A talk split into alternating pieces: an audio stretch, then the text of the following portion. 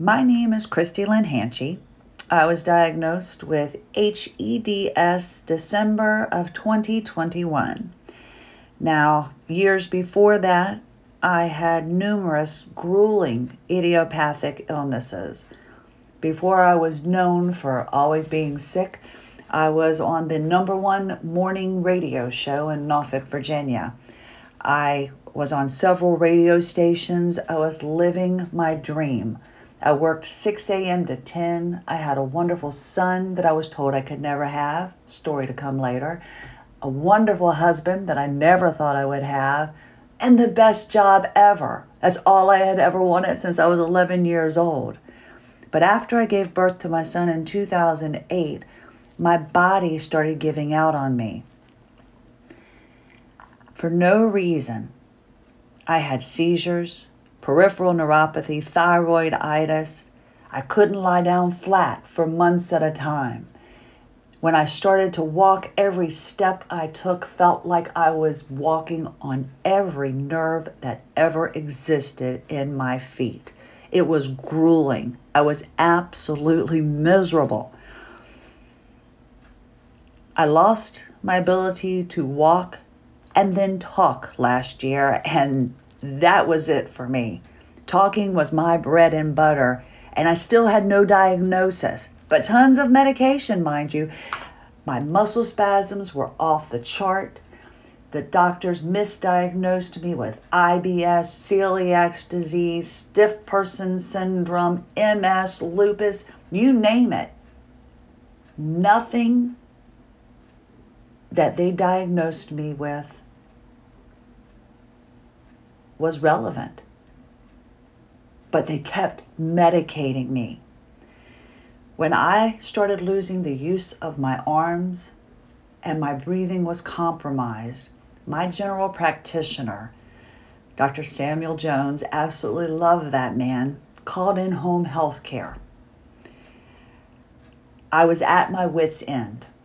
I had just seen a neurosurgeon at VCU in Richmond, Virginia, that told me and this still just makes my blood boil. Did you know that um, you're a Class A kind of type? You've got a Class A personality, and you seem very high strung and, well, a little stressed out. I, I, I believe with encouragement, you'll be able to walk. You just need to learn to walk again. And then he brought up past trauma he said maybe um, some past trauma is affecting you and, and that's why you can't walk.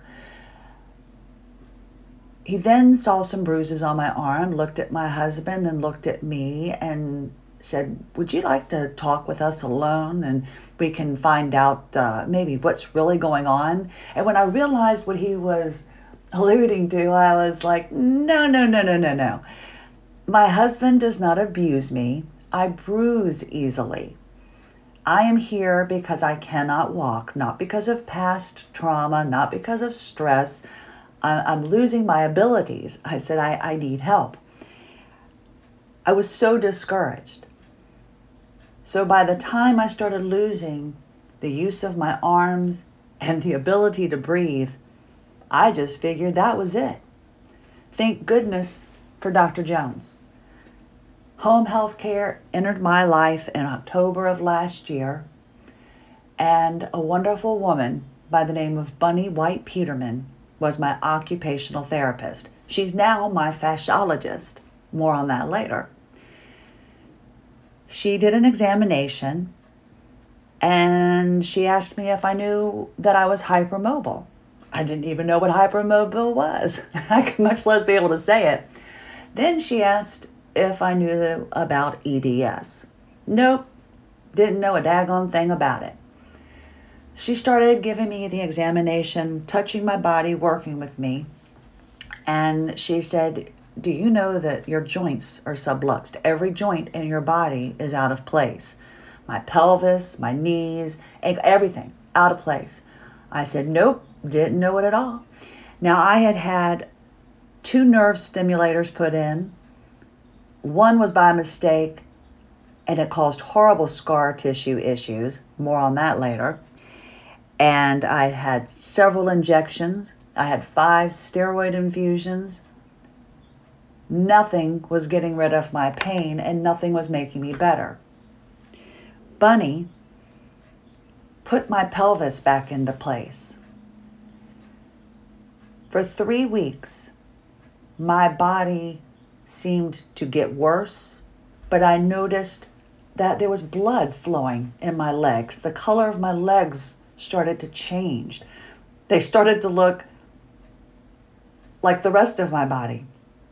And then the pain got worse and then it just dissipated. It just went away. It took three weeks after she put my pelvis back into place for me to get relief in my feet that and my legs that had been there since 2011. No surgery, injection, pill would get rid of it, but this did. I then started seeing Bunny every week. She would come and remove adhesions. That's when I started learning about fascia. Now, in the course of seeing her, I had an appointment coming up with a new neurologist. I went to see him in December of last year. When I mentioned what my occupational therapist, now fasciologist, was doing, he ran some tests and then I was officially diagnosed with HEDS. Very grateful to have a diagnosis, very frustrated that I was called a drug seeker, a hypochondriac, a class A stressed out person, an abused woman. The things that I suffered and endured for years now just opened my eyes completely. I, I, I now understood what I had, and now I needed to do everything I could to make myself better.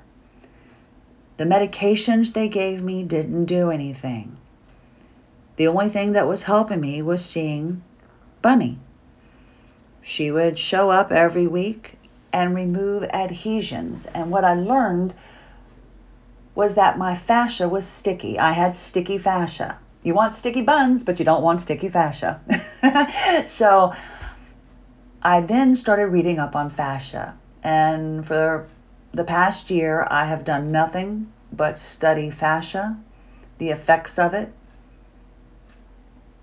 how badly it can hurt us, and allowing myself to trust and believe in this woman who was doing something on me that no one else would do. In April of this year, 2022, Bunny told me that she was having so much success with me. And after treating herself, by the way, she was in a horrific car accident many years ago and couldn't get help for the conditions she was having. And she started working on her fascia herself. And that's when she realized the tools that she was using and manipulating her fascia were healing her. It wasn't what the doctors were doing. She did the same treatment on me. She was remodeling my fascia. She was restoring my fascia to the fascial lines of health. As I've learned more, I have realized that every subluxation damages our fascia. You don't have to have HEDS, HS, HSD to, uh, to have problems with your fascia. My husband has problems with his fascia, and it's because he injured himself. He has benefited from this. My goal with this podcast is to share with you all of the trials and tribulations that I went through from the time I gave birth until the time I was diagnosed. And now that I understand what I had, I had since birth, I want to share it with you. Because had I known that my pregnancy was going to trigger and exacerbate my condition, I still would have had the son that I was told I couldn't have, but I would have started healing my fascia 14 years earlier. And young fascia, newly damaged fascia, is a lot easier to heal than 52 year old fascia. Trust me. I don't want you to be living in pain and taking medications and thinking this is all you have going for you for the rest of your life. I want to help you heal and give you an alternative theory as to what could be causing your pain. Once the fascial adhesions were released in my abdomen, the period that I didn't have for two years, that my gynecologist didn't seem too worried about, came back. I thought I've been menopausal since I was 37. The first time it was a surprise pregnancy, and the next time it was sticky fascia, but the doctors didn't seem to care. I was labeled with IBS. I would have a colonoscopy. I drank three bottles of calcium mitigate. I still couldn't thoroughly clean out my system. The doctors would do my colonoscopy and they would say, Well, we couldn't quite clean you out, but we'll see you in five years. They didn't seem to care. I now have bowel movements that I forgot were possible. Perhaps too much information, but that's what I do. I share.